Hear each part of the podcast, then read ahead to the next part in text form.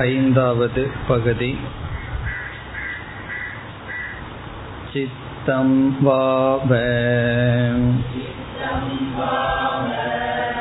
சங்கல்பாத் பூயக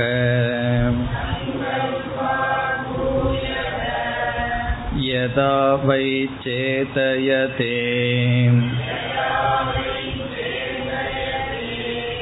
அத சங்கல்பயதே அத மனஸ்யதே அத வாசம் ஈரயதே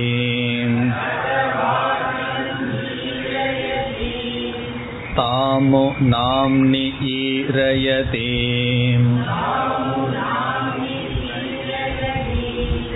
நாம்னி மந்த்ரா ஏகம் பவந்தி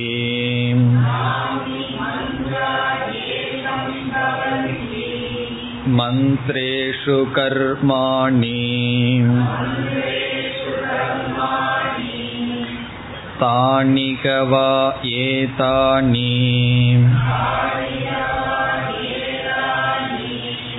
சித்த ஏகாயனானி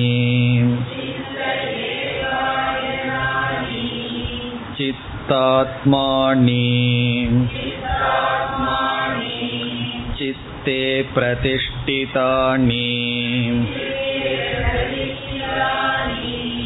தஸ்மாத் யத்யபி பகுவித் அசித்தோ பவதி நாயமஸ்தி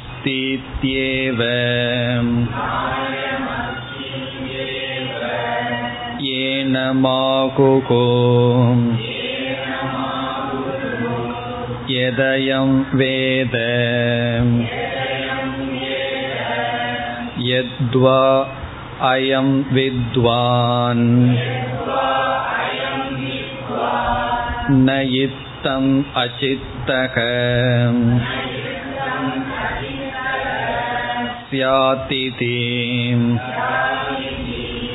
அத யதி அல்பவித் சித்தவான் பவதி தஸ்மை ஏவ உத சுஸ்ரூஷந்தே சித்தம் ஹி ஏவம் யேஷாம் ஏகாயனம் சித்தாத்மா சித்தம் பிரதிஷ்டிதா சித்தமுபாஸ்வேதி சயஸ் சித்தம் பிரம்மேத்யுபாஸ்தே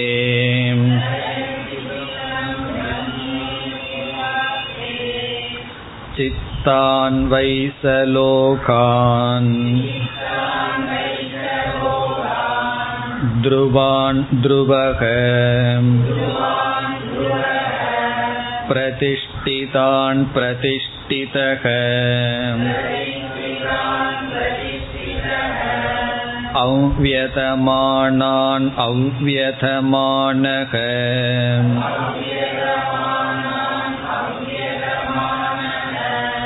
அபிசித்யதி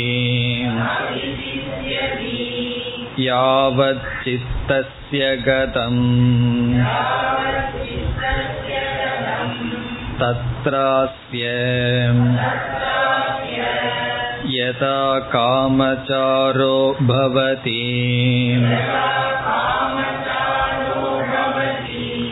யச்சித்தம் பிரம்மேத்யுபாஸ்தே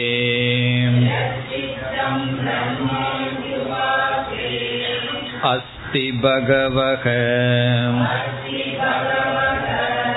சித்தாத் பூய இதி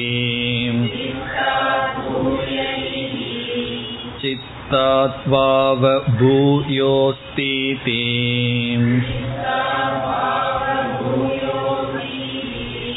தன்மே பகவான் ப்ரவீது இதி.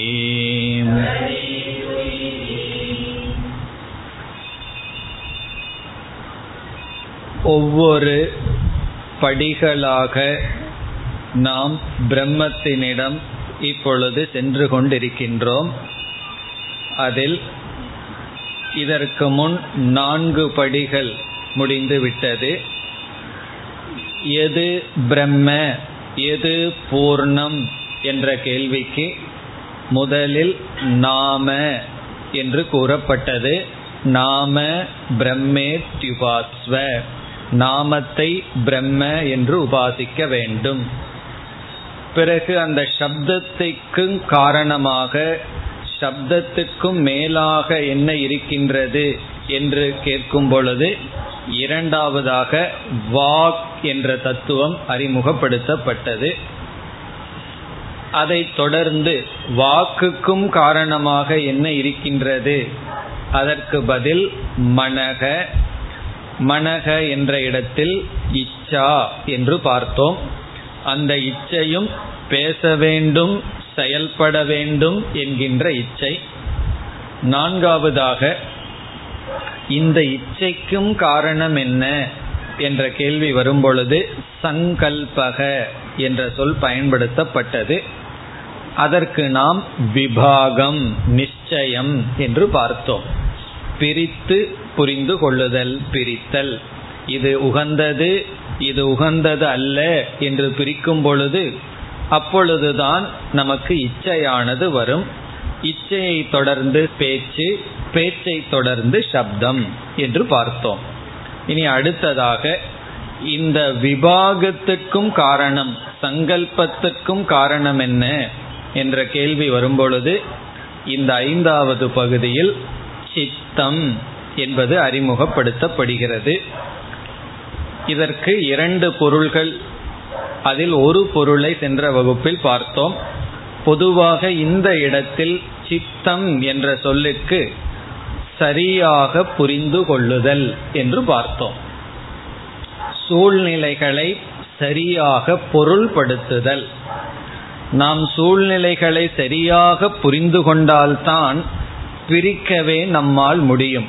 இது கர்த்தவ்யம், இது அகர்த்தவ்யம், இது செய்ய வேண்டும், இது செய்யக்கூடாது, அல்லது இது உகந்தது, இது உகந்தது அல்ல என்ற பிரிவே நாம் புரிந்து கொண்டதினுடைய அடிப்படையில் இருக்கின்றது. ஆகவே இங்கு சித்தம் என்றால் சரியாக புரிந்து கொள்ளுதல். அதனுடைய முதல் லட்சணத்தை பார்த்தோம், பிராப்த கால அனுரூப போதவத்துவம் என்று பார்த்தோம். பிராப்த கால என்றால் அமைந்த சூழ்நிலையை, பிராப்த கால அனுரூபம் என்றால் சரியாக போதவத்துவம் புரிந்து கொள்ளுதல், நமக்கு கிடைத்த சூழ்நிலையை சரியாக பொருள்படுத்துதல், சரியாக புரிந்து கொள்ளுதல். இது ஒரு பொருள், இதை நாம் சென்ற வகுப்பில் பார்த்தோம். இனி அடுத்த பொருள் என்னவென்றால், இங்கு புரிந்து கொள்ளுதல், சரியாக பொருள்படுத்துதல் என்ற அதே மைய கருத்தையொட்டி தான் வருகின்றது. அதாவது கடந்தது, வரப்போவது இவைகளை சிந்தித்து விளைவை உணருதல். கடந்தது, வரப்போவது இவைகளையெல்லாம் நாம் கவனித்து விளைவை உணரும் புத்தி, விளைவை புரிந்து கொள்ளுதல். விளைவுன ரிசல்ட். அதீத, அதீதம் என்றால் கடந்தது. அநாகம என்றால் வரப்போவது. அதீத அநாகம என்றால் கடந்தது, வரப்போவது, கடந்தது, வர உள்ளது. இப்படிப்பட்ட பொருள்களின் பயனை உணரும் சக்தி, கடந்த வர உள்ள பொருள்களின் பயனை உணரும் சக்தி. கடந்தது, வரப்போவது, சூழ்நிலைகள் அல்லது பொருள்கள், இதை உணரும் சக்தி. சமஸ்கிருதத்தில் கூறினால் அதீத அநாகத விஷய, அதீத அநாகத விஷய பிரயோஜன நிரூபண சாமர்த்தியம், பிரயோஜன நிரூபண சாமர்த்தியம். அதீதம்னா கடந்தது, அநாகதன வரப்போவது, விஷயக என்றால் சூழ்நிலை அல்லது பொருள்கள், அதனுடைய பிரயோஜனத்தை நிரூபிக்கின்ற சாமர்த்தியம், அந்த பிரயோஜனத்தை உணரும் சக்தி. உதாரணம் பார்த்தால் எளிதாக புரிந்துவிடும். ஒரு உணவு பதார்த்தம் இருக்கின்றது, அதை நாம் நேற்று சாப்பிட்டோம், அதனுடைய விளைவு இன்று நாம் அனுபவிக்கின்றோம் அல்லது நேற்றே நாம் அனுபவிக்கின்றோம். பிறகு சிந்திக்கின்றோம், இந்த உணவுக்கு இது விளைவு என்றால் இதே உணவை நாளை மீண்டும் நான் உட்கொண்டால் அதே விளைவு வரும் என்ற அறிவு. தாமசமான உணவை உட்கொண்டு தாமசமான மனநிலையை அடைகின்றோம். அதை வைத்து கொண்டு ஒரு அறிவு நமக்கு வருகின்றது, என்ன என்றால் இந்த உணவுக்கு இது விளைவு என்று. ஒரு உணவை உட்கொண்டால் அந்த உணவுக்கு என்ன விளைவு வரும் என்று நாம் சிந்தித்தல். ஒரு சூழ்நிலையை நாம் சந்தித்தால் இந்த சூழ்நிலையினால் இந்த விளைவு வரும் என்று சந்தித்தல். இவ்விதம் கடந்தது, வர இருப்பது, இந்த இரண்டையும் கணித்து என்ன பிரயோஜனம் என்ன விளைவு நமக்கு வருகின்றது என்று உணருதல். இப்ப இதுவும் பலர் உணர்வதில்லை. வாழ்க்கையில அனுபவங்கள் நடந்து கொண்டே இருக்கின்றது. ஒவ்வொரு அனுபவங்களும் நமக்கு ஞானத்தை கொடுத்து கொண்டு செல்வதில்லை. என்ன ஏற்படுகிறது? வெறும் அனுபவமாக மட்டும் சென்று கொண்டு இருக்கின்றது. இந்த அறிவு இருந்தால் ஒவ்வொரு அனுபவத்திலிருந்தும் நமக்கு அறிவு கிடைக்கும். அதனாலதான் வயதும் அறிவும் சேர்ந்து இருக்க வேண்டும் என்ற நியதி கிடையாது. அது இருந்தா நல்லது, ஆனா இருக்கணும் என்ற நியதி கிடையாது. காரணம் என்ன? இந்த சித்தம் யாருக்கு இருக்கிறதோ அவர்களுக்குத்தான் நடந்ததனுடைய விளைவு, அதன் அடிப்படையில் நடக்க போவதனுடைய விளைவை எல்லாம் உணர முடியும். அதுதான் இங்கு சித்தம் என்று சொல்லப்பட்டுள்ளது. சுருக்கமாக கூறினால் சித்தம் என்றால் சூழ்நிலைகளை சரியாக புரிந்து கொள்ளுதல், அவேர்னஸ், சூழ்நிலைகளை நம்ம பொருள்படுத்துதல். இந்த பொருள்படுத்துதல் காரணமாக இருந்து சங்கல்பம், மனக, வாக் இவைகளெல்லாம் காரியமாக தொடர்கின்றது. இனி நாம் முதல் மந்திரத்திற்குள் 5வது பகுதியில் சென்றால், சித்தம் வாவ சங்கல்பாத் பூயக. சித்தம் சங்கல்பத்தை காட்டிலும் மேலானது. சித்தம் என்பது சங்கல்பத்தை காட்டிலும், சங்கல்பம்ங்கிறதுக்கு என்ன பொருள்? நிச்சயம், விபாகம், நாம் இது சரி தவறு என்று பிரிக்கின்ற அறிவைக்கும் காரணமாக இருக்கின்றது. இனி அடுத்த பகுதியெல்லாம் சென்ற பகுதியில் இருப்பது போல் வருகின்றது. யதாவை சேதயதே, எப்பொழுது ஒருவனுக்கு சித்தம் ஏற்படுகின்றதோ, சரியாக ஒருவன் புரிந்து கொள்கின்றானோ, அத சங்கல்பயதே, பிறகு இவன் சங்கல்பத்தை மேற்கொள்வான். இதெல்லாம் காரிய காரண பாவத்தை குறிக்கின்றது. எப்பொழுது ஒருவன் சேதயதே, ஒருவன் சரியாக பொருள்படுத்தும் திறனை அடைகின்றானோ, அப்பொழுதுதான் சரியாக பிரிக்கின்ற திறனை அடைகின்றான். சரியாக புரிந்து கொள்ளும் பொழுது விபாகம், இது சரி இது தவறு என்ற நிச்சயம் ஏற்படுகிறது. இங்க புரிந்து கொள்வதிலேயே தவறுதல் இருந்தால் அல்லது தெளிவில்லை என்றால் இவனால் எதையும் பிரித்து பார்க்க முடியாது. ஆகவே எப்பொழுது புரிந்து கொள்கின்றானோ அப்பொழுது சரியாக பிரிக்கின்றான். நம்முடைய ஒரு வியாபாரமே அல்லது பிஸ்னஸே பண்ணிட்டு இருந்தாலும் சூழ்நிலையை சரியா புரிஞ்சிட்டோம்னா அங்கேயும் சரியா பிரிப்போம். யாருக்கு என்ன வேலை கொடுக்கணும், எந்த வேலையை முதல்ல செய்யணும், எதை இப்போ செய்ய வேண்டிய அவசியம் இல்லை என்று. ஆஃபீஸ்லேயே நம்ம இந்தந்த வேலையை அலாட் பண்ணுற அறிவெல்லாம் எப்போ வரும்னா அந்த சூழ்நிலையை சரியாக புரிந்து கொண்டால். அதே போல வேதாந்தத்திலையும் என்ன சாதனையை நான் தொடர வேண்டும், எந்த சாதனையை அடுத்தது மேற்கொள்ள வேண்டும் என்ற பிரிவெல்லாம் எப்ப செய்வோம்?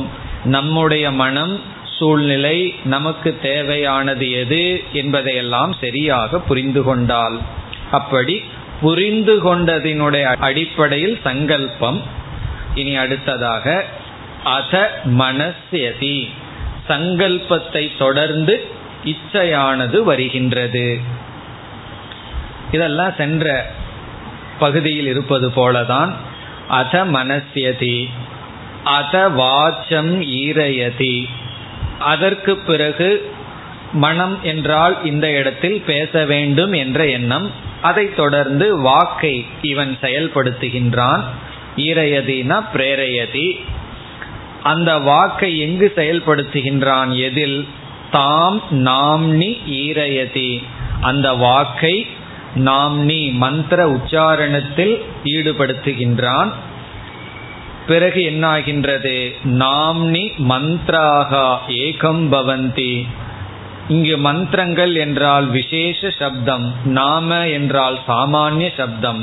இந்த மந்திரங்களெல்லாம், விசேஷ சப்தங்களெல்லாம் சாமானியத்திற்குள் அடங்குகின்றது.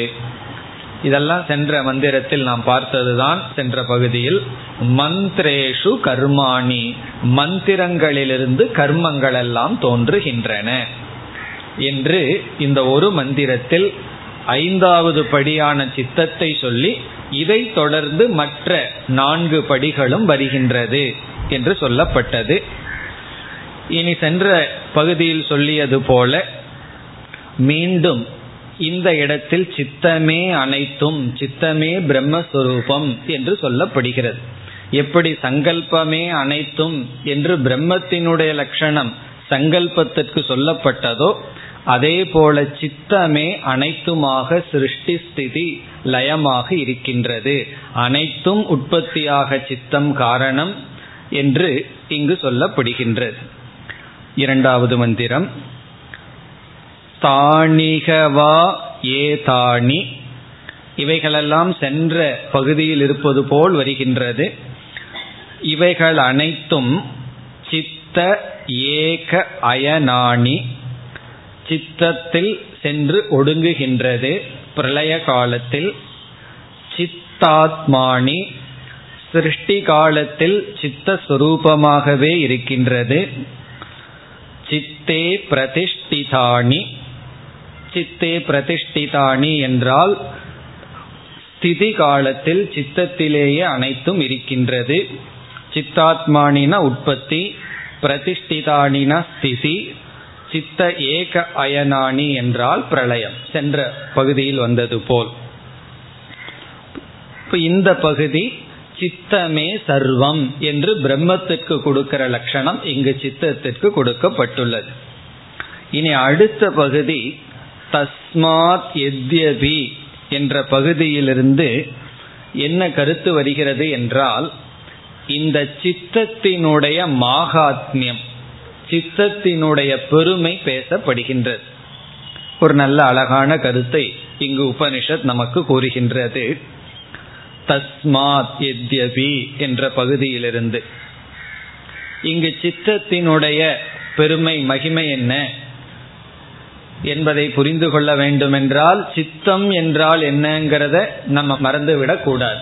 சித்தம் என்றால் என்ன இங்கு புரிந்து கொள்ளுதல், சூழ்நிலைகளை சரியாக பொருள்படுத்துதல். எப்படி சித்தத்தினுடைய பெருமை இங்கு சொல்லப்படுகிறது என்றால், ஒருவன் பலவிதமான சாஸ்திரங்களை கற்றறிகின்றான். ரொம்ப என்னென்ன சாஸ்திரம் இருக்கோ, தர்க்க சாஸ்திரம், பிறகு இலக்கணம், பிறகு வேதாந்தத்தில் ஒரு உபனிஷத்தல்ல பல உபனிஷத்துக்களை கற்று அவ்வளவையும் மனப்பாடம் வேற செய்து வைத்து, எந்த ஒரு ஐடியாவுக்கும் எந்த உபனிஷத்துல எந்த இடத்துல இருக்குன்னு அப்படியே மனதில் கோட் பண்ண முடியும். அந்த அளவுக்கு விஷயங்களை சேகரித்து வைத்துள்ளான். அது மட்டுமல்ல, ஒரு உபனிஷத்தை விளக்கணும்னா எத்தனையோ ஸ்மிருதிகள் எல்லாம் இருக்கு. யாக்ஞவல்கிய ஸ்மிருதி, மனு ஸ்மிருதி என்றெல்லாம். அப்படி ஸ்மிருதி கிரந்தங்கள் எல்லாம் தெரிந்து அறிவு கடலாக ஒருவன் இருக்கின்றான். வித்யாசாகர் என்று சொல்வார்கள். அறிவு கடலாக ஒருவன் இருக்கின்றான். அப்படி உபனிஷத்து அப்படி ஒருவனை கற்பனை இங்கு செய்கின்றது. அவனுக்கு என்ன இருக்கு? சாஸ்திரமே அவனுடைய மூளையில இருக்கு. அனைத்து விதமான விஷயங்களையும் நன்கு கற்றறிந்துள்ளான். பிறகு உபனிஷத் சொல்கிறது, அப்படி சில பேர் இருந்தாலும் சரியாக புரிந்து கொள்ளாமலேயே அந்த சாஸ்திரத்தை அவர்கள் மற்றவர்களுக்கு சொல்லிக் கொண்டு இருப்பார்களாம். அந்த சாஸ்திரத்தினுடைய ஸ்பிரிட் என்று சொல்வார்கள், அதனுடைய சாரம் அவர்களுக்கு அது தெரியாமல் இருக்கலாம். அந்த சாஸ்திரத்தினுடைய மைய கருத்து அவர்களுக்கு புரியாமல் இருக்கலாம். அப்படி ஒரு மனிதரை உபனிஷத் இங்கு கற்பனை செய்கிறது. ஒருவன் பல விஷயங்களை தெரிந்துள்ளான், ஆனால் அவர்களிடம் அந்த விஷயத்தை பற்றி அவர் என்ன சொல்லி இருக்கின்றார்னு கேட்டா மட்டும் ஒழுங்கா பதில் சொல்லுவார்கள். சரி, இதிலிருந்து நம்ம இந்த சூழ்நிலைக்கு எப்படி புரிந்து கொள்ள வேண்டும்னு ஜென்ரலா பொதுவா கேட்டா அவர்களால சொல்ல முடியாது. காரணம், அவர்களுக்கென்று அந்த காமன் சென்ஸ் சொல்றமே அது இருக்காது, அதை புரிந்திருக்க மாட்டார்கள். அப்படி யார் அதிகமான விஷயங்கள் சாஸ்திரங்களை எல்லாம் படித்து, ஆனால் இந்த சித்தம் என்பது யாரிடம் இல்லையோ, இந்த சரியாக புரிந்து கொள்ளுதல், இந்த சென்சிட்டிவிட்டின்னு சொல்ற சூழ்நிலைகளை சரியா பொருள்படுத்துதல், இந்த சித்தம் யாருக்கு இல்லையோ அவர்கள் எவ்வளவுதான் படித்திருந்தாலும் வித்வானாக இருந்தாலும் அந்த அறிவுனால பிரயோஜனம் இல்லை என்று உபனிஷத் இங்கு கூறுகிறது. இப்ப ரொம்ப பேர்த்துக்கு, சில பேர்த்துக்கு விஷயங்கள் எல்லாம் நல்லா தெரிஞ்சிருக்கும், ஆனால் அந்த சாஸ்திரத்தினுடைய அல்லது அந்த விஷயத்தினுடைய ஸ்பிரிட் தெரிஞ்சிருக்காது, அதனுடைய சாரத்தை அவர்கள் புரிந்திருக்க மாட்டார்கள்.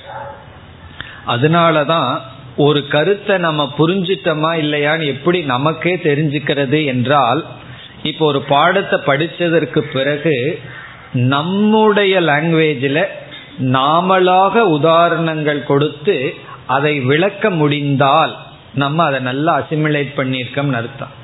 இல்லை அப்படின்னா இந்த மக்கப் பண்ணுறதுன்னு சொல்லுவார்கள், அது அப்படியே மனப்பாடம் பண்ணி சொல்கிறது தான் ரொம்ப பேர்த்துக்கு திறமை இருக்கிறது. அதனுடைய சாராம்சத்தை புரிஞ்சு சொல்வது என்பது தனி, அதுதான் சித்தம். இப்போ யாருக்கு அந்த சித்தம் இல்லையோ அவர்கள் அதிக விஷயங்களை படித்திருந்தாலும் அவர்களுடைய அறிவு விருதா, பயனற்றது, அவர்கள் ஒரு வித்வான் என்றே சொல்ல முடியாது என்று சொல்லி மக்கள் அவர்களிடம் கேட்க விரும்ப மாட்டார்கள். மக்களுக்கு அவர்களிடம் சாஸ்திரத்தையோ அல்லது ஒரு அறிவை பெற விரும்ப மாட்டார்கள் என்று சொல்லி, பிறகு இனியொரு கற்பனையும் செய்கின்றது. கற்பனை என்றால் இவ்விதம் என்று சொல்கிறது, நடக்கிறது தான் உபனிஷத் சொல்கிறது. அடுத்த கற்பனை என்னவென்றால், ஒருவன் குறைவாக படித்திருக்கின்றான். இப்போ உபனிஷத்து வகுப்புனா ஏதோ நாலு உபனிஷத்து மட்டும் தெரியும், அல்லது கீதை, இந்த மாதிரி. அதே போல தர்க்கமோ இலக்கணமோ மிக குறைவான விஷயத்தை தான் சேகரித்துள்ளான். ஆனால் அவன் எதை படிச்சிருக்கானோ அதை ஒழுங்காக புரிந்துள்ளான். அப்படி ஒருவன் இருந்தால் மக்கள் எல்லாம், மாணவர்கள் எல்லாம் அவர்களிடம்தான் சாஸ்திரம் கேட்க விரும்புவார்கள் என்று சொல்லி, யாரிடம் சாஸ்திரம் கேட்க விரும்புவார்கள்னு சொன்னா, யாருக்கு ரொம்ப விஷயம் தெரிஞ்சிருக்கோ அவர்களிடம் மக்கள் விரும்பி சாஸ்திரத்தை கேட்க மாட்டார்கள்.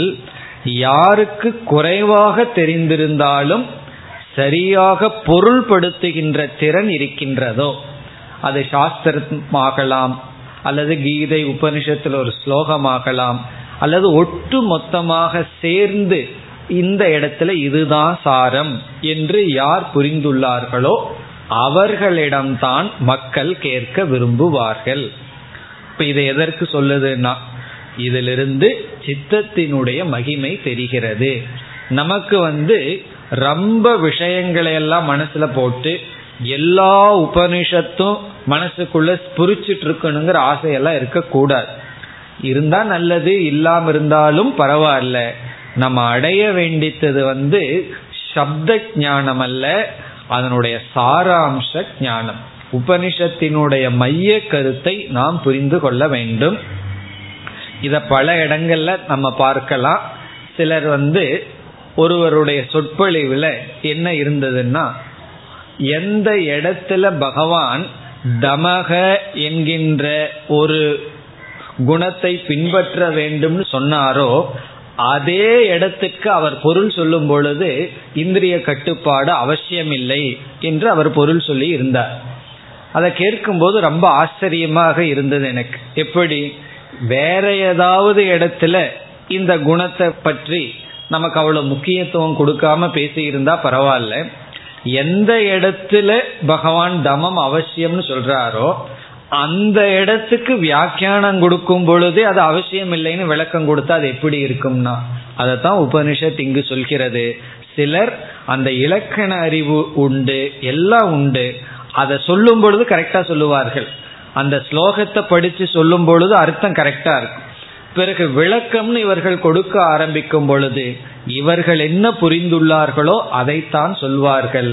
அப்படி உபனிஷத் என்ன சொல்கிறது, எவ்வளவு விஷயங்களை சேகரிச்சிருக்கிறோம்ங்கிறதுல ஒருவருடைய பெருமை இல்லை, எவ்வளவு தூரம் நாம் சரியாக பொருள்படுத்தி உள்ளோம் என்று சொல்லி இந்த சித்தத்தினுடைய பெருமை இவ்விதம் சொல்லப்படுகிறது. இதுதான் இதற்கு பிறகு வருகின்ற மந்திரத்தினுடைய சாராம்சம். இனி நாம் மந்திரத்திற்குள் செல்லலாம். தஸ்மாத் யத்யபி, தஸ்மாத் என்றால் ஆகவே, ஆகவே என்றால் இந்த சித்தமே அனைத்துக்கும் காரணமாக இருப்பதனால், இந்த சித்தமே ஆரம்பம் ஸ்திதி முடிவு இப்படி இருக்கின்ற காரணத்தினால், யத்யபி, யத்யபி என்றால் ஒரு கால், ஒரு கால். அதனாலதான் நம்ம கற்பனைன்னு சொன்னோம். கற்பனை என்றால் நடக்கிறதான் உபனிஷத் இப்படி சொல்லுது. ஒரு கால் பகுவித் அசித்தக பவதி, பகுவித் என்றால் பல விஷயங்களை அறிந்தவன், பகு என்றால் பல, வித் என்றால் அறிந்தவன், பகுவித் என்றால் இவனுக்கு பல விஷயங்கள் தெரியும், அந்த சாஸ்திரத்துக்குள்ளேயும் கரை கண்டவர்கள். அப்படி ரொம்ப பேர் இருப்பார்கள், என்ன டாபிக் கேட்டாலும் அவர்கள் பேசுவார்கள். காரணம் என்ன, அவ்வளவு விஷயங்களை சேகரித்து வைத்துள்ளார்கள். அதான் பகுவித். நமக்கு சிலது தெரியும், சிலது தெரியாம இருக்கும். திடீர்னு கிரிக்கெட்டை பத்தி பேசினா நமக்கு தெரியாது, வேற ஏதாவது ஒரு டாபிக் பேசினா கொஞ்சம் தெரிஞ்சிருக்கலாம். ஆனா சிலர் அப்படி அல்ல, எல்லா ஃபீல்டுலையும் அறிவை அவர் சேகரித்து வைத்திருப்பார்கள். பகுவித். ஆனா என்ன, அசித்தக பவதி, ஆனா எதையும் ஒழுங்கா புரிந்திருக்க மாட்டார்கள். அசித்தகனா சூழ்நிலையை பொருள்படுத்துகின்ற அறிவு அவர்களுக்கு இருக்காது. பல சென்ஸ் இருக்கும், ஆனா காமன் சென்ஸ் இருக்காதுன்னு அர்த்தம். எல்லா விஷயத்திலிருந்து அறிவு இருக்கும், ஆனா அந்த உபனிஷத்தோ கீதையோ அல்லது எந்த சப்ஜெக்டையோ அதை சரியாக பொருள்படுத்தி இருக்க மாட்டார்கள். அசித்தக புரிந்து கொள்கின்ற திறன் அற்றவர்களாக, விஷய ஞானம் அதிக விஷயங்களை தெரிந்திருப்பவர்கள், அவர்களை ஞானிகள் அல்லது உண்மையை உணர்ந்தவர்கள் அவர்களை பற்றி என்ன சொல்லுவார்கள் என்று உபனிஷத் சொல்கிறது. இப்படிப்பட்ட ஆள், இப்ப எப்படிப்பட்ட ஆளு, எல்லா விஷயங்களையும் உள்ள சேகரித்து வச்சிருக்கார், எல்லா விஷயங்களையும் உள்ள போட்டு வச்சிருக்கார், ஆனா சூழ்நிலையையோ அல்லது அந்த சாஸ்திரத்தையோ ஒழுங்காக பொருள்படுத்த தெரியாது. அப்படிப்பட்டவர்களை அயம் ந அஸ்தி, இந்த ஆள் கிடையவே கிடையாது என்றுதான் சொல்வார்களாம். அவர்களுக்கு ஒரு இருப்பே, எக்ஸிஸ்டன்ஸே கொடுக்க மாட்டார்களாம். அயம், அயம் பகுவித்து ந அஸ்தி, இந்த ஆள் இருந்து என்ன, இல்லாமல் இருந்து என்ன என்று சொல்வார்களாம். இந்த ஆளே இல்லைன்னு ஞானிகள் சொல்வார்களாம். அயம் ந அஸ்தி இத்யேவம் ஏனம் ஆகுகு, ஏனம்னா இவரை, இந்த ஆள் கிடையாது, இந்த ஆளுக்கு இருப்பே நம்ம கொடுக்க முடியாது, இருந்து என்ன பிரயோஜனம், இவ்வளவு அறிவு இருந்து என்ன பிரயோஜனம் என்று சொல்வார்களாம். ஆகுகு என்றால் சொல்வார்கள். சித்தம் இல்லை என்றால் அவர்கள் இல்லை என்றே சொல்வார்கள். பிறகு அவர்களுக்கு இவ்வளவு விஷயம் தெரிஞ்சிருக்கே, அதை என்ன சொல்வீர்கள்? அதற்கு பதில் எது அயம் வேத.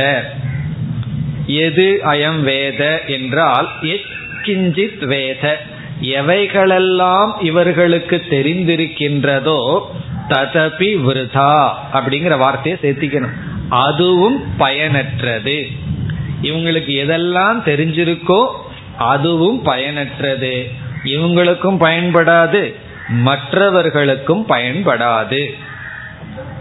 இப்ப இந்த பகுதி வரை என்ன சொல்கிறது என்றால், எத்யபி ஒரு கால் பகுவித் பல விஷயங்களை பற்றிய அறிவை உடையவன், அசித்தகபவதி சரியாக புரிந்து கொள்கின்ற திறன் அற்றவனாக இருந்தால் அவனே இல்லை என்றும், அவனுக்கு நம்ம இருப்பையே சொல்ல முடியாது என்றும், அவன் என்ன அறிவை அடைந்திருந்தானோ அதுவும் பயனற்றது என்றும் உண்மையை உணர்ந்தவர்கள் கூறுகிறார்கள். பிறகு அடுத்த பகுதியில் என்ன வருகிறது என்றால், உபனிஷத் என்ன சொல்கிறது? ஒருவன் சித்தம் இல்லாமல் எந்த ஞானத்தை அடைந்திருந்தாலும் அதை ஞானம்னே நம்ம சொல்ல முடியாது. உண்மையாகவே ஒருவனை நாம வித்வான் என்று சொல்ல வேண்டும் என்றால் யாருக்கு சித்தம் இருக்கின்றதோ அவர்கள்தான் வித்வான்.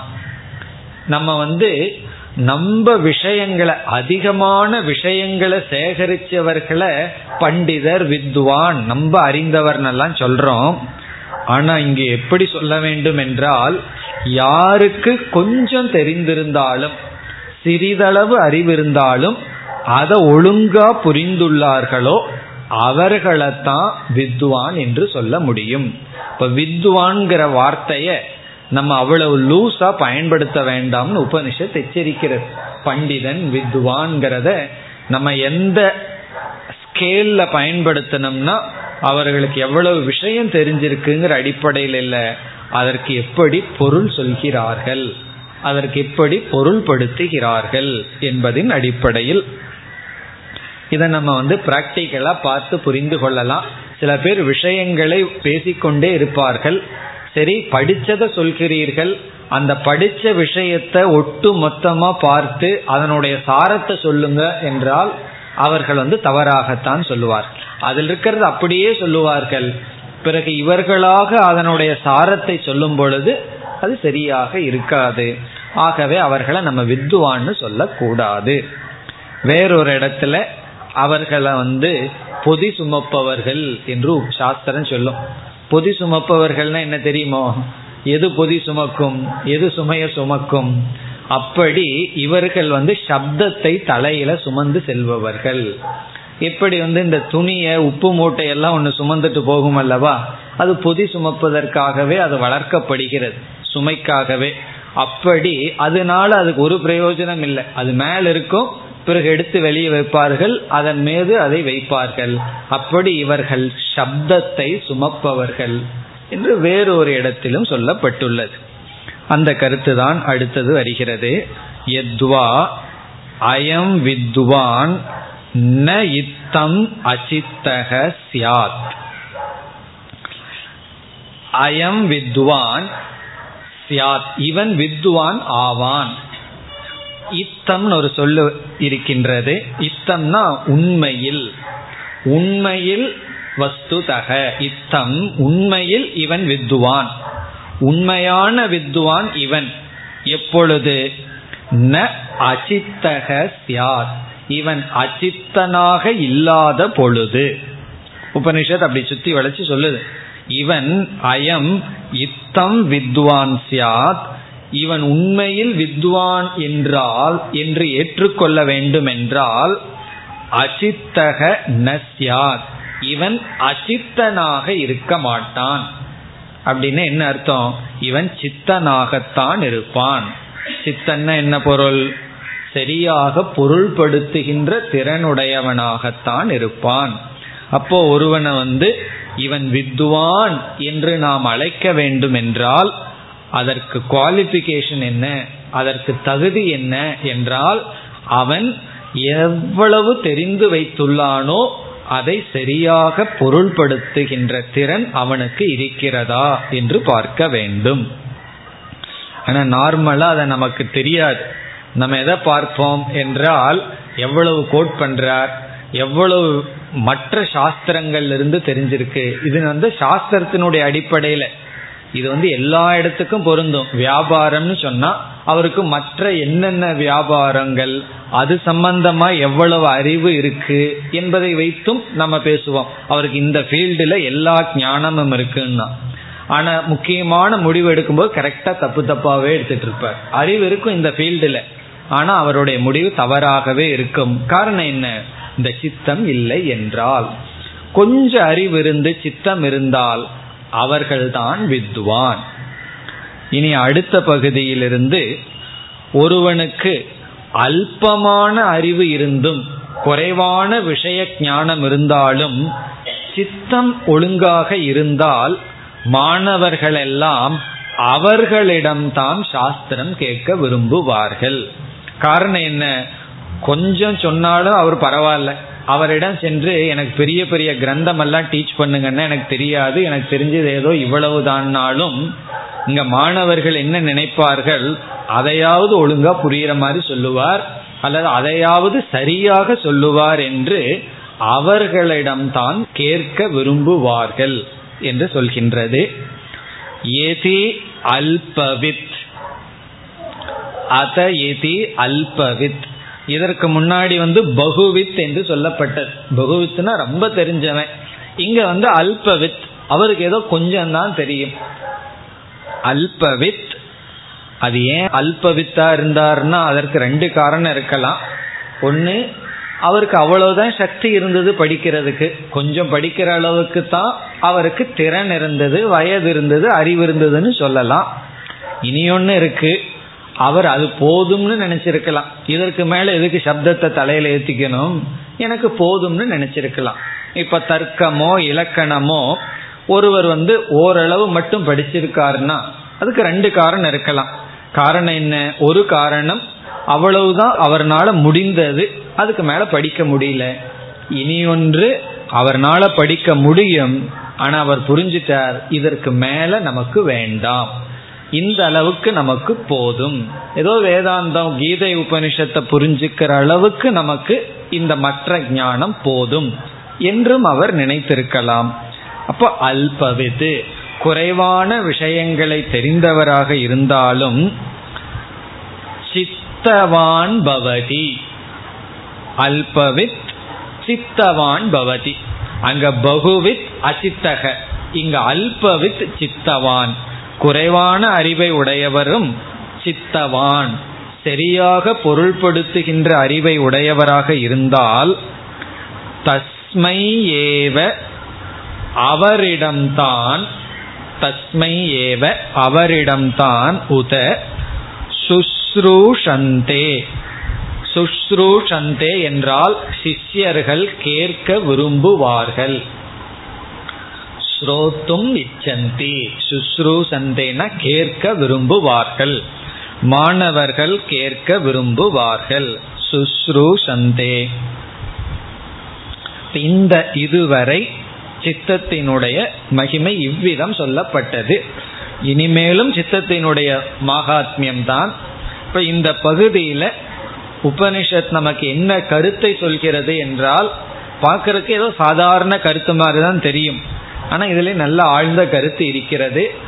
அறிவிலையும் கூட நமக்கு போதுங்கிற என்ன வரணும். இதற்கு முன்னாடி எனக்கு இது போதாது, அது போதாதுங்கிற போதாது போதாதுன்னு சொல்லிட்டு வேதாந்தத்துக்கு வந்ததற்கு பிறகும் கூட சிலருக்கு அது தொடரும். எனக்கு அந்த உபனிஷத் தெரியலையே, இந்த உபனிஷத் தெரியலையே, தெரிஞ்சதெல்லாம் மறந்து போகுதே, மந்திரங்கள் எல்லாம் மனசுல நிக்கலையேன்னு ஒரு குறை நமக்கு இருக்கும். அது இருக்கக்கூடாது. காரணம் என்ன? நமக்கு அந்த சாரம்தான் முக்கியமே தவிர, அந்த சாரம்ங்கிறது கரும்பில் இருக்கிற சாரம் புரிஞ்சுக்கிறது, அந்த சக்கைங்கிறது சப்தங்கள், அந்த சப்தத்திலிருந்து சாரத்தை புரிஞ்சிட்டோம்னா நம்ம இடத்துல சப்தம் இல்லாட்டியும் பரவாயில்ல, சப்தம் மட்டும் இருந்து சாரம் புரிஞ்சுக்கலின்னு வச்சுக்கோமே, அது எப்படி இருக்கும்னா நாயமஸ்தி, அவர் இருந்தும் இல்லாதவர், அந்த அறிவு யாருக்கும் பயன்படாது. அதுதான் கருத்து. இனி கடைசி வரியில் ஏற்கனவே சொன்ன கருத்து தான் வருகின்றது.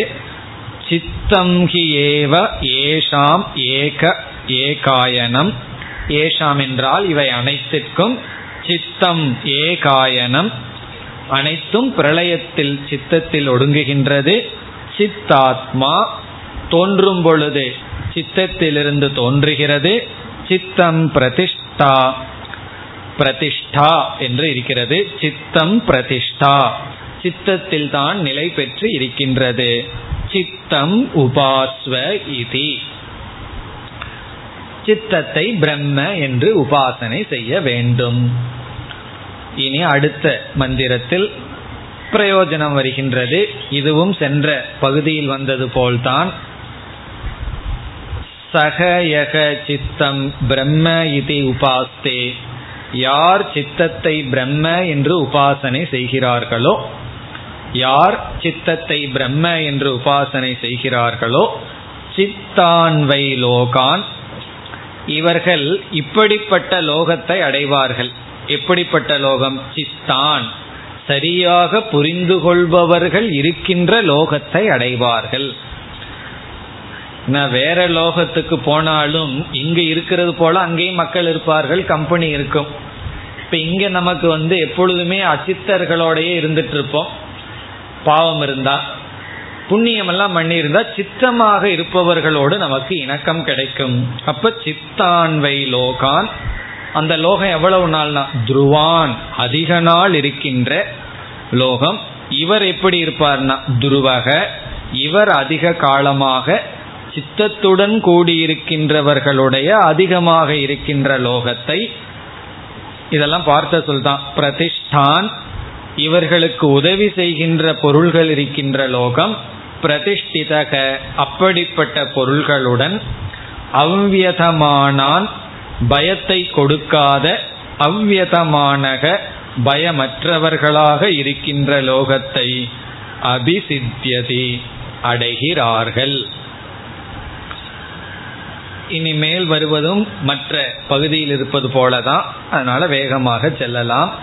யாவத் சித்தஸ்ய கதம், இந்த சித்தம் எவ்வளவு தூரம் வியாபிக்கின்றதோ, தத்ர அஸ்ய யதா காமச்சாரோ பவதி, இவன் விரும்பும்படி வாழ்கின்றான். எஸ் சித்தம் பிரம்மே த்யுபாஸ்தே, யார் சித்தத்தை பிரம்ம என்று உபாசிக்கிறார்களோ. இனி அடுத்தது யார் வருகின்றார்? நாரதர் வர்றார். அஸ்தி பகவக சித்தாத் பூயக, இதை கேட்ட உடனே நாரதர் சித்தத்தை எல்லாம் கொஞ்சம் நல்லா சிந்தித்து தியானம் செய்து, நிஷ்காமமான தியானம் செய்த காரணத்தினால் இந்த சித்தத்துக்கும் மேலான ஏதோ ஒன்று இருக்க வேண்டும். அதை கேட்கின்றார். பகவக அஸ்தி சித்தாத் பூயக, இந்த சித்தத்துக்கும் மேலாக ஏதாவது இருக்கின்றதா? உடனே சனத்குமாரர் என்ன சொல்றார்? சித்தாத்வாவ பூயக அஸ்தி, சித்தத்துக்கு மேல் மேலொன்று இருக்கின்றது, மேலானது இருக்கின்றது. உடனே நாரதர் என்ன கேட்கிறார்? தன்மே பகவான் பிரவீது, அதை பகவானாகிய நீங்கள் எனக்கு உபதேசியுங்கள். இதெல்லாம் ஒரே மாதிரி வருகின்ற மந்திரங்கள் தான். இப்ப இத்துடன் 5வது பகுதி முடிவடைகின்றது. இனி 6வது செக்ஷன். சித்தத்துக்கும் மேலாக என்ன இருக்கின்றது? இந்த சரியாக புரிந்து கொள்கின்ற திறனுக்கு காரணமாக என்ன இருக்கின்றது? 6வது செக்ஷன். தியானம் வாவ சித்தாத்பூயக தியாயதீவ பிருத்திவீம் தியாயதீவ அந்தரிக்ஷம்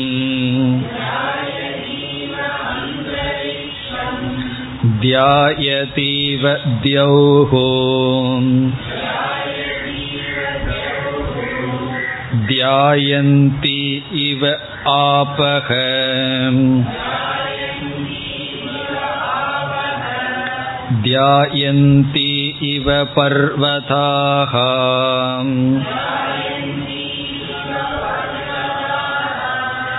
த்யாயந்தி இவ தேவ மனுஷ்யாஹ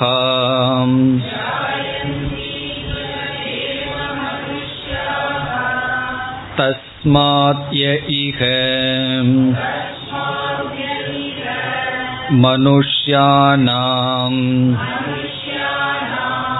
மகத்தாம் ப்ராப்னுவந்தி தியான ஆபாத அம்சாஹ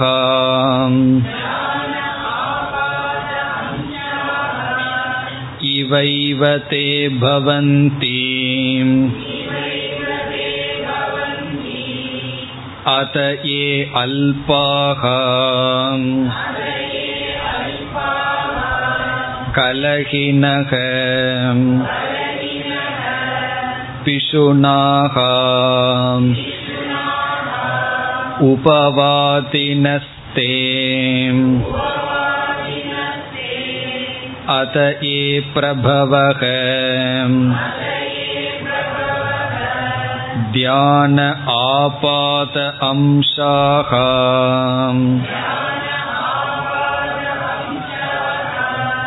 இவைவ தே பவந்தி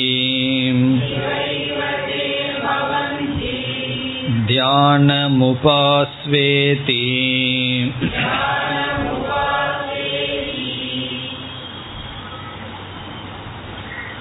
சித்தத்திற்கும் மேலானது சித்தாத் வாவ பூயக தியானம். தியானம் என்பது சித்தத்துக்கும் மேலானது, சித்தத்துக்கும் காரணம். இதனுடைய பொருள் என்ன என்றால், ஒரு சூழ்நிலையை சரியாக புரிந்து கொள்ள வேண்டும் என்றால், சரியாக பொருள்படுத்த வேண்டும் என்றால், அல்லது நடந்ததை நினைத்து அந்த அறிவை வைத்து நடக்கப் போவதும் இப்படி இருந்தால் இப்படி இருக்கும் என்ற விளைவை, பிரயோஜனத்தை நாம் புரிந்து கொள்ள வேண்டுமென்றால் மனம் அமைதியாக இருக்க வேண்டும். ஒரு சூழ்நிலையினுடைய விளைவை உணர அல்லது ஒரு சூழ்நிலையை சரியாக புரிந்து கொள்ள வேண்டுமென்றால் மனதில் சஞ்சலம் இருக்கக்கூடாது. நாம ஏன் தப்பா புரிஞ்சுக்கிறோம் என்றால், மனதில் இருக்கின்ற சாஞ்சல்யம். எதையாவது வேகமா நினைத்து கொண்டு சஞ்சலப்பட்டு கொண்டிருந்தால் நம்ம தப்பு தப்பா புரிந்து கொள்வோம். அறிவு இருந்தாலும் தவறாக புரிந்து கொள்வோம். இப்ப சூழ்நிலையை சரியா புரிஞ்சுக்கணும்.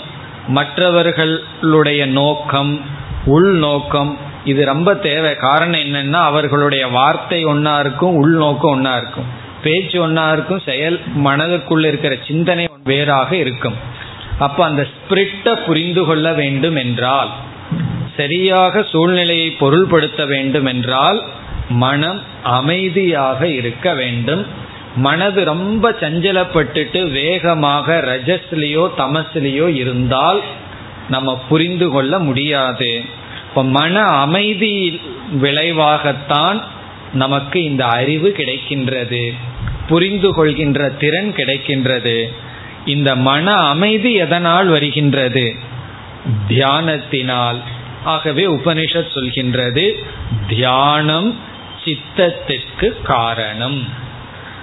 இந்த தியானம் செய்தால் மன அமைதி கிடைக்கும், மன சஞ்சலமானது ஓயும். அந்த மனதினுடைய சஞ்சலம் நீங்க சரியாக பொருள்படுத்துவோம். சரியாக பொருள்படுத்தினால் சங்கல்பம் ஒழுங்காக இருக்கும், விபாகம் சரியாக இருக்கும், பிறகு இச்சை வரும், பிறகு வாக் செயல்படும், பிறகு சப்தமானது வெளிப்படும். இப்ப எங்க போய் நிக்கிறதுனா தியானத்துல போய் இப்ப நிக்கிறோம். எந்த படியில? 6வது படியில தியானத்துக்கு வந்துள்ளோம். இந்த தியானம் என்பது இந்த இடத்தில் உற்று நோக்கும் திறன், உற்று நோக்குகின்ற திறன், ஏகாகிரதா. ஏகாகிரதான மனதை ஒருமுகப்படுத்துகின்ற திறன், உற்று நோக்குதல், உற்று நோக்கும் திறன், கான்சென்ட்ரேஷன். அதுதான் இங்கு தியானம் என்று சொல்லப்படுகிறது. ஒரு பொருளை திடீர்னு பார்த்தோம்னா ஒரு காட்சி கிடைக்கும். கொஞ்ச நேரம் கூர்ந்து பார்த்தோம்னா அதற்குள்ள இருக்கிற வேறொரு அறிவு நமக்கு கிடைக்கும். அப்படியே பார்க்க பார்க்க அதனுடைய முழுமை நமக்கு கிடைக்கும். அப்படி ஒரு சூழ்நிலையை உற்று நோக்க வேண்டும் என்றால், கவனமாக பார்க்க வேண்டும் என்றால், அதை சரியாக புரிந்து கொள்ள வேண்டும் என்றால் மனம் அமைதியாக இருக்க வேண்டும். அந்த உற்று நோக்குகின்ற திறன் அமைதியினுடைய விளைவு. அமைதி தியானத்திலிருந்து வருகின்றது. ஒருவர் இந்த டிடெக்டிவ் நாவல் எல்லாம் எழுதுவார். இந்த துப்பறியும் கதை, அதில் கதாநாயகனாக இருப்பவர் இனி ஒருவரையும் கூட்டிட்டு ரெண்டு பேர் எங்கே ஏதாவது ஒரு சம்பவம் நடந்தால், அது கொலையாக இருக்கலாம், ஏதாவது நடந்தால் ரெண்டு பேர் செல்வார்களாம். ரெண்டு போலீஸ் ஆஃபீஸர் செல்வார்கள். அதில் இருக்கிற அந்த சூழ்நிலையெல்லாம் பார்த்து கரெக்டாக கண்டுபிடிக்கணும். அதிலிருந்து ஏதாவது ஒரு துப்பு எடுக்கணும், ஏதாவது ஒரு விஷயத்தை எடுக்கணும். அதில் ஒருவர் ஏதாவது ஒரு க்ளூ கிடைச்சிரு அவருக்கு. அதனால் நண்பர் சொன்னாராம், நீங்கள் மட்டும் ரெண்டு பேரும் ஒரே இடத்துக்கு போகிறோம், ரெண்டு பேரும் பார்க்குறோம், உங்களுக்கு மட்டும் ஏதோ விஷயம் கிடைச்சிருதே, கரெக்டாக ஒரு க்ளூ கிடைச்சிருதே, எனக்கு கிடைக்கவில்லையே அப்படின்னு சொன்னாராம். அதற்கு அவர் பதில் சொன்னார், யூ சி ஐ அப்சர்வ் அப்படின்னு சொன்னாராம். நீ பார்க்கின்றாய், நான் அப்சர்வ் பண்றேன். அப்சர்வ்னு என்ன? நான் உற்று நோக்குகின்றேன். நீ ஏதோ பார்க்குற, இதுலேருந்து ஏதாவது கிடைக்குமான்னு. பார்க்கும்போது எதோ எண்ணங்கள் இருக்கும். இதை பார்க்கும்போது வீடு, ஆஃபீஸில் போனால் வீட்டை நினச்சிட்டு இருக்கிறது, வீட்டுக்கு வந்தால் ஆஃபீஸ்னுடைய தாட். அப்படி கண்ணு பார்க்குது, மனசு சஞ்சலப்பட்டுட்டு இருக்கு. அப்போ நீ புரிந்து கொள்ள மாட்டாய். நான் அப்சர்வ் பண்ணுறேன், நான் பார்க்கும் பொழுது பார்க்கின்றேன். இதைத்தான் மற்ற இடங்கள்ல எல்லாம் நீ இவ்வளவு தூரம் வேதாந்தத்துக்குள்ளே பெரிய தவம் பண்ணி என்னத்தை அடைஞ்சேன்னு சொன்னால், ஜென் புத்திசத்தில் சொல்லுவார்கள், நான் பெரிய நிலையை அடைஞ்சிட்டேன். அது என்னன்னா, நான் நடக்கும்போது நடக்கிறேன், சாப்பிடும்போது சாப்பிட்றேன், தூங்கும்போது தூங்குறேன், பேசும்போது பேசுகின்றேன்னு சொன்னாராம். இது என்ன பெரிய விஷயம்னா, இதுதான் பெரிய விஷயம். யாரும் சாப்பிடும்போது சாப்பிட்றதில்லை, நடக்கும்போது நடக்கிறதில்ல, பேசும்போது பேசுறதில்ல, குறிப்பாக கேட்கும்போது கேட்கறதில்ல. கேட்கும்போது என்ன சொல்லலான்னு நினச்சிட்டு இருப்பார்கள், சொல்லும் பொழுது கேட்டுக்கொண்டு இருப்பார்கள். இப்படி இந்த பர்சனாலிட்டியில் என்ன ஆகும்னா, அந்த ஒருமுகப்பாடு இல்லாமல் இருக்கின்றது. அதனால சரியாக புரிந்து கொள்கின்ற திறன் இல்லை. அதற்கு சாதனம் தியானம். இப்ப தியானத்துக்கு சங்கரர் ஒரு பெரிய லட்சணம் சொல்றார். அதெல்லாம் நம்ம ஏற்கனவே பார்த்ததுதான். இந்த உபனிஷத்தினுடைய ஆரம்பத்திலேயே இந்த சாஸ்திரம் சொன்ன தேவதா முதலியவைகளை ஒரு ஆலம்பனத்தை எடுத்துக்கொண்டு அதில் தொடர்ந்து அதையே நினைத்து பழகுதல், ஜபரூபமான சில தியானங்கள். அதே லட்சணத்தை தான் இங்கு சொல்கின்றார். இப்ப எப்படி சம்பந்தம் என்றால், தியானம் அமைதியை கொடுக்க, அமைதியான மனதிலிருந்து சரியான அறிவு வர, அந்த அறிவு சரியாக பிரிக்க, பிறகு சங்கல்பம் இச்சை வர, பிறகு வாக்கு வர, பிறகு சப்தம் வருகின்றது. இப்போ இதோடு இந்த பகுதி முடிவடைகின்றது. இனி அடுத்த பகுதி தியாயதீவ பிருத்திவி. அந்த இடத்துக்கு வந்தால் இங்கும் உபனிஷத் ஒரு அழகான கற்பனை செய்கின்றது. இதெல்லாம் அப்படியே நிதித்தியாசனத்துக்கான அழகான கற்பனைகள். என்ன கற்பனை என்றால், இந்த உலகத்தை நம்ம அமைதியான மனதோடு பார்த்தால் எல்லாமே அமைதியாக தெரியுமா? அமைதியற்ற மனசில் இந்த உலகத்தை பார்த்தா எல்லாமே அமைதியற்று தான் தெரியும். ஒன்று அமைதியாக இருந்தாலும் அதுக்குள்ளே அமைதியற்றதை தான் பார்ப்போம். ஆனால் அமைதியான மனதோடு இந்த உலகத்தை பார்த்தால் அனைத்தும் அமைதியாக இருப்பதை நாம் உணர்கின்றோம். எப்படின்னா, தியாயதீவ பிருத்திவி, இந்த பூமியே தியானம் செய்து கொண்டு இருக்கின்றது போல் இருக்கின்றது. இந்த மரம் செடிகள கொலைகளெல்லாம் தியானம் செய்து கொண்டிருக்கின்றது. அப்படி எல்லாமே தியானத்தில் ஈடுபட்டு கொண்டிருக்கின்றது. நம்ம அமைதியான மனநிலையுடன் சாட்சி பாவத்தில் ஒரு டெரஸ் மேலே ஏறி நின்றுச்சு அப்படியே வேடிக்கை பார்த்தோம்னு வச்சுக்கோமே, அமைதியா பார்க்கணும். மனதை அமைதிப்படுத்திட்டு பார்த்தோம்னா அதது அந்த இயற்கைகள் அது இயற்கையா சுபாவமா அழகா தியானம் செய்து கொண்டிருப்பதை உணரலாம். அதுதான் உபனிஷத் ஒரு பாவனை செய்கிறது. ஏன்னா தியானம்தான் அனைத்துக்கும் காரணம். அப்படி என்றால் இந்த உலகமே தியானத்தில் தான் இருக்கின்றது. தியாயதீவ பிருத்திவி, பிருத்திவியானது தியானம் செய்து கொண்டிருக்கின்றது. அப்படி மரம் செடி கொடிகள் மனிதர்கள் அனைவரும் அவரவர்கள் தியானத்தில் இருப்பது போல் ஒரு பாவனை செய்யப்படுகிறது. இது எதற்குனா இதுவும் தியானத்தினுடைய மகிமை. இதே போல மீண்டும் தியானத்தினுடைய மகிமை பேசப்படுகிறது. பிறகு இந்த தியானத்தை யார் தியானம் செய்கிறார்களோ, என்ன இந்த தியானத்தை பிரம்மனை யார் தியானிக்கிறார்களோ அவர்களுக்கு என்ன பலன் என்று வரும். அடுத்த வகுப்பில் பார்ப்போம். ஓம் பூர்ணமத பூர்ணமிதம் பூர்ணாத் பூர்ணமுதச்யதே பூர்ணஸ்ய பூர்ணமாதாய பூர்ணமேவாவசிஷ்யதே. ஓம் சாந்தி சாந்தி.